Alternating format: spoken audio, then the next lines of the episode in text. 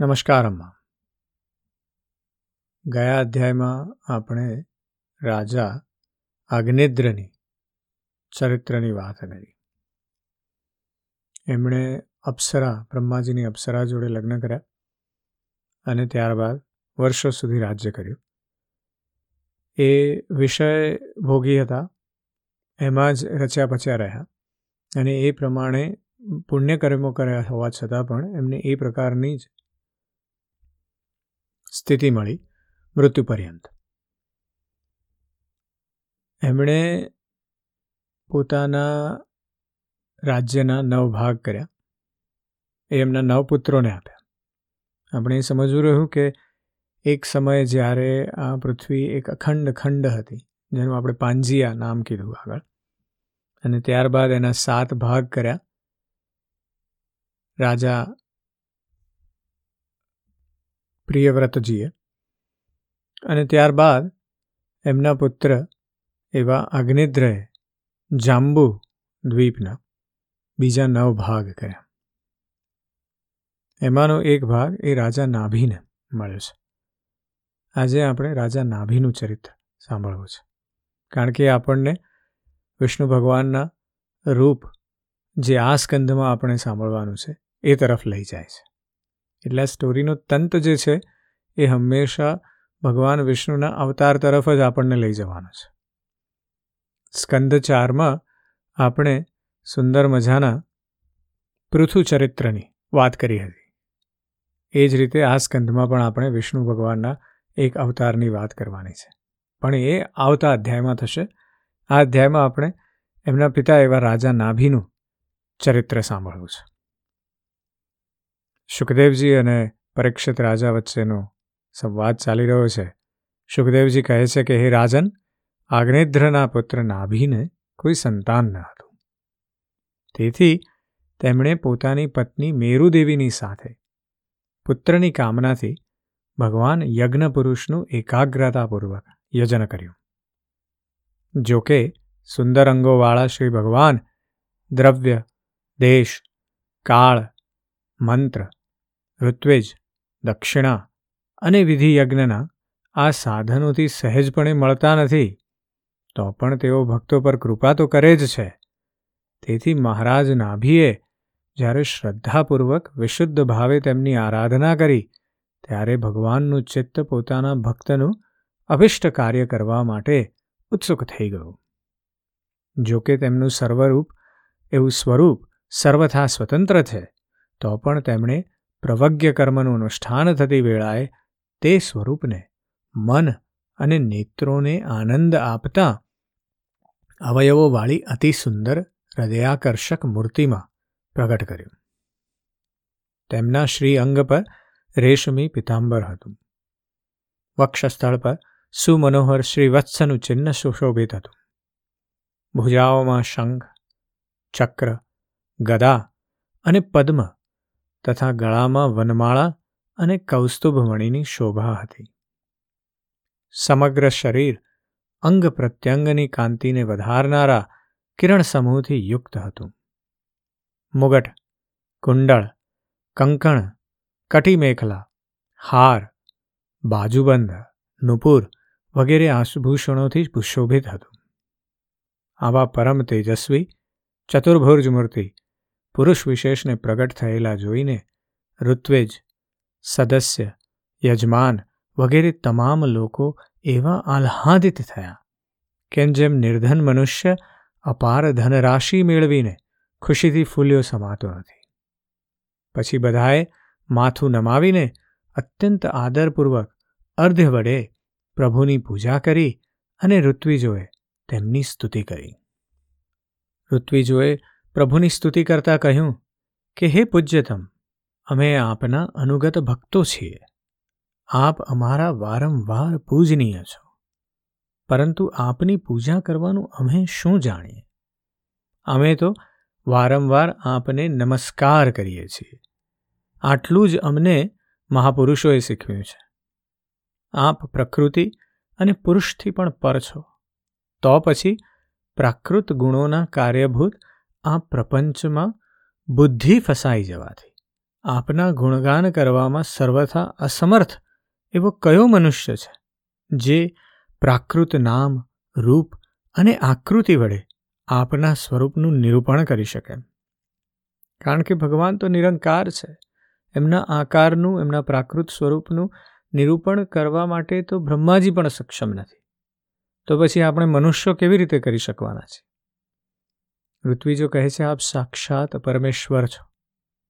આપના પરમ મંગળમય ગુણો સમસ્ત પ્રજાના દુઃખોનું દમન કરનારા છે. જો કોઈ આપને વર્ણવવાનું સાહસ પણ કરે, તો પણ તે માત્ર આપના કોઈ એક અંશનું જ વર્ણન કરી શકશે. ફરીવાર આપણે આગળ એક વાત કરી ચૂક્યા છીએ એ કથાની, કે પાંચ આંધળા પુરુષોને તમે એક હાથી પાસે છોડી દો અને પછી કહો કે હવે આ હાથીનું વર્ણન કરો. તે વર્ણન જે કરશે એ પ્રમાણે આપણે પણ એ જોઈ શકતા નથી. એક બહુ સુંદર વાત છે વિજ્ઞાનમાં લો ઓફ લાર્જ નંબર્સ એટલે કે વધારે લાર્જ વસ્તુઓ હોય ને, તો આપણને સમજણ જ નથી પડતી. એનું કારણ એ છે કે આપણે એ નંબર્સ એ એ વ્યાપકતાને સમજી શકવાની આપણી અંદર શક્તિ નથી, ક્ષમતા નથી. જેમ કે ફોર એક્ઝામ્પલ હું કહું કે ભાઈ, અત્યારે જગતમાં એક મિલિયન લોકો એક ચોક્કસ પ્રકારના રોગથી મરી રહ્યા છે. અને હું એમ કહું કે બીજો કોઈ દેશ છે, ત્યાં બે મિલિયન લોકો બીજા કોઈ રોગથી મરી રહ્યા છે. હવે એક મિલિયન અને બે મિલિયનમાં નંબરમાં બમણો વધારો થયો છે.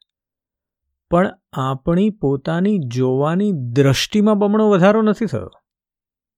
એટલે એક મિલિયન હતા અને હવે બે મિલિયન થઈ ગયા. એક કરોડના બે કરોડ થઈ ગયા. એટલે આપણી અંદર એ ચેતના નથી કે એવી વ્યાપકતાને આપણે એ પ્રમાણે જોઈ શકીએ. હજારની સામે આપણને એક મિલિયન ખબર પડે છે. દસ હજારની સામે આપણને એક મિલિયન ખબર પડે છે. પણ એક મિલિયનની સામે બે મિલિયન નથી સમજાતા. કારણ કે એ બમણું થઈ ગયું. પણ બમણો આપણી અંદર આવેગ બમણો આપણી અંદર ઇમોશનલ અટેચમેન્ટ નથી આવતું. અને એટલે જ અહીંયા ઋત્વિજો કહે છે કે આપનું જે વિશાળ સ્વરૂપ છે એનું તમે વર્ણન જ કેવી રીતે કરી શકે હે પ્રભુ આપ એવા દયાસાગર છો કે જો આપના ભક્તો પ્રેમ ગદગદ વાણીથી સ્તુતિ કરીને રહીને સામાન્ય જળ, વિશુદ્ધ પલ્લવ, તુલસી, દુર્વાકુર વગેરે સુલભ સામગ્રી જે વિના મૂલ્ય મળે છે, તેના વડે જ આપની પૂજા કરે છે, તો પણ આપ બધી રીતે સંતુષ્ટ થઈ જાઓ છો. કારણ કે ભગવાનને એવું જરૂરી નથી કે તમે રત્નો ચઢાવો અને મણી ચઢાવો અને આ કરો ને તે કરો. તમે જે પણ કંઈ કરો, એ ભક્તિ અને નિષ્ઠાપૂર્વક કરો. ધર્મનું આચરણ કરતા રહીને કરો. તો ભગવાન પ્રસન્ન થવાના જ છે. આ બહુ મહત્વની વાત છે. જ્યારે આપણે વિષયવાદમાં ઘેરાઈ જઈએ છીએ ત્યારે આપણી અંદરથી આ જે દ્રષ્ટિ છે ને, એનો નાશ થઈ જાય છે. આપણે વિષયવાદને લીધે એવું સમજીએ છીએ કે ભાઈ ગઈકાલ સુધી હું નાનો દીવો કરતો હતો. હવે છે ને મારો પગાર વધ્યો છે હોદો વધ્યો છે, એટલે છે ને હવે હું મોટો દીવો લાવું અને મોટો દીવો કરું. એ દીવાના સાઈઝના લીધે ભગવાન કંઈ વધારે પ્રસન્ન નથી થવાના. થવાના શેમાંથી છે? ખરેખર હજીએ તમે એ જ ભક્તિભાવથી ભગવાનની સાથે જોડાવાનો પ્રયત્ન કરી રહ્યા છો? શું તમે બમણા વેગે કરી રહ્યા છો? જે ત્યાં તમારી પોતાની પ્રસિદ્ધિ અને પ્રવૃત્તિમાં વધારો થયો છે. તો હવે તમે એ તરફ, ભગવાન તરફ જવાની તૈયારી દેખાડો છો?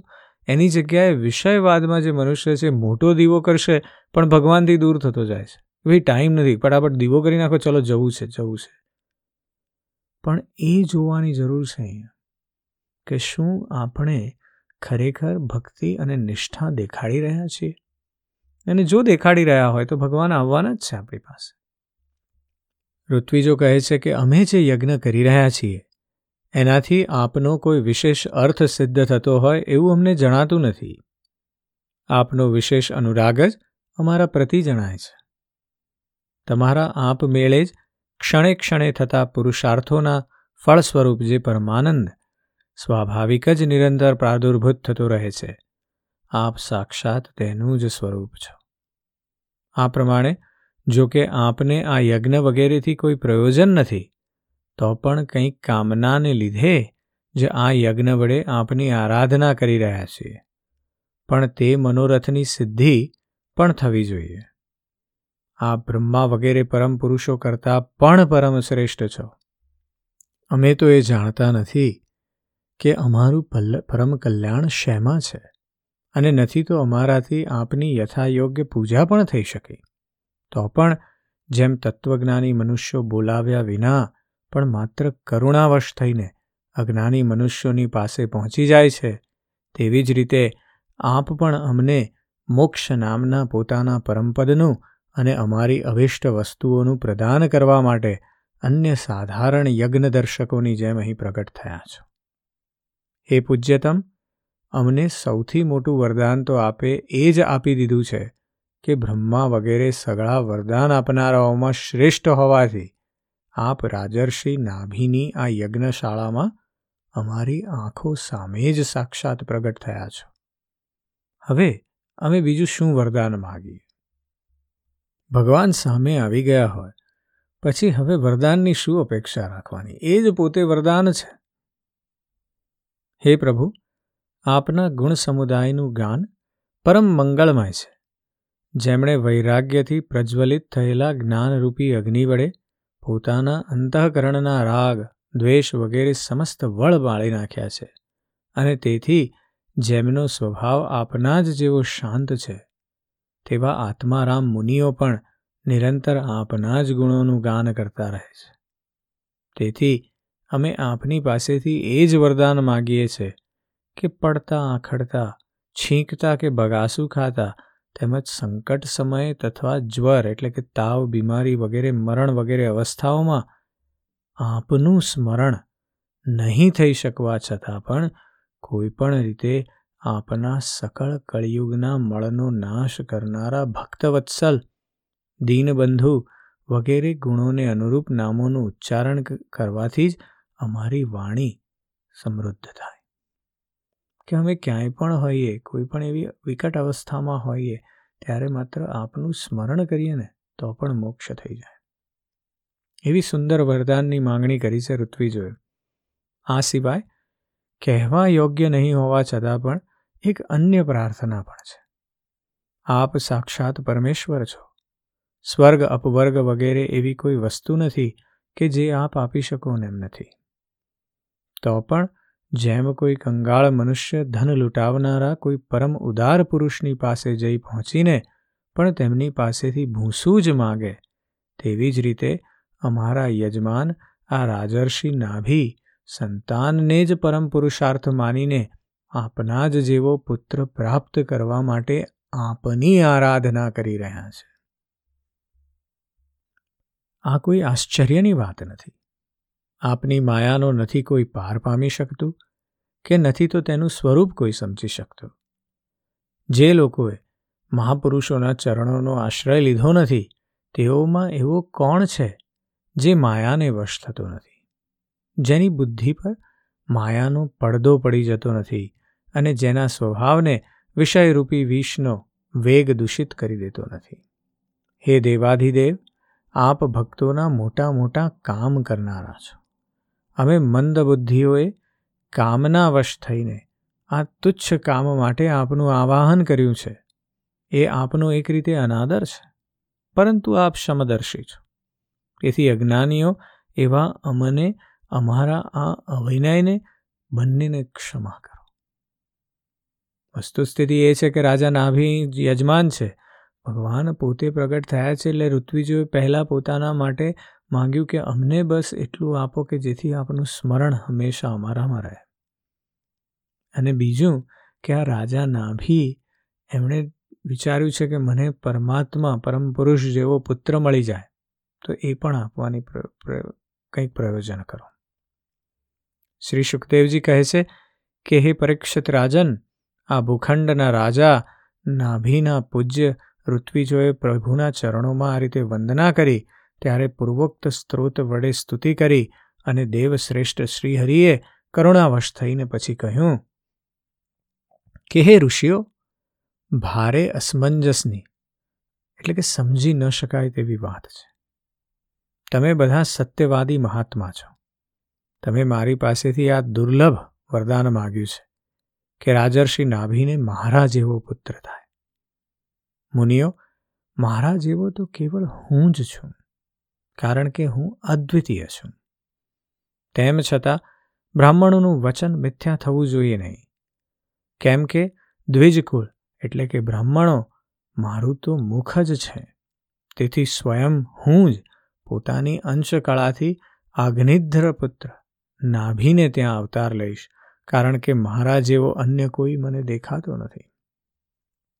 શ્રી સુખદેવજી કહે છે કે મહારાણી મેરુદેવીના સાંભળતા તેના પતિને આ પ્રમાણે કહીને ભગવાન અંતર્ધાન થઈ ગયા.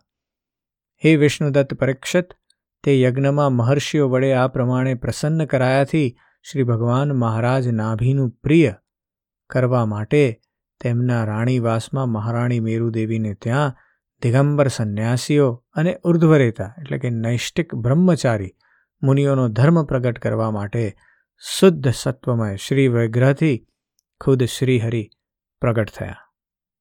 અને એ અવતારની વાત આપણે આવતા અધ્યાયમાં કરશું. આજે બસ આટલું જ. જય શ્રી કૃષ્ણ.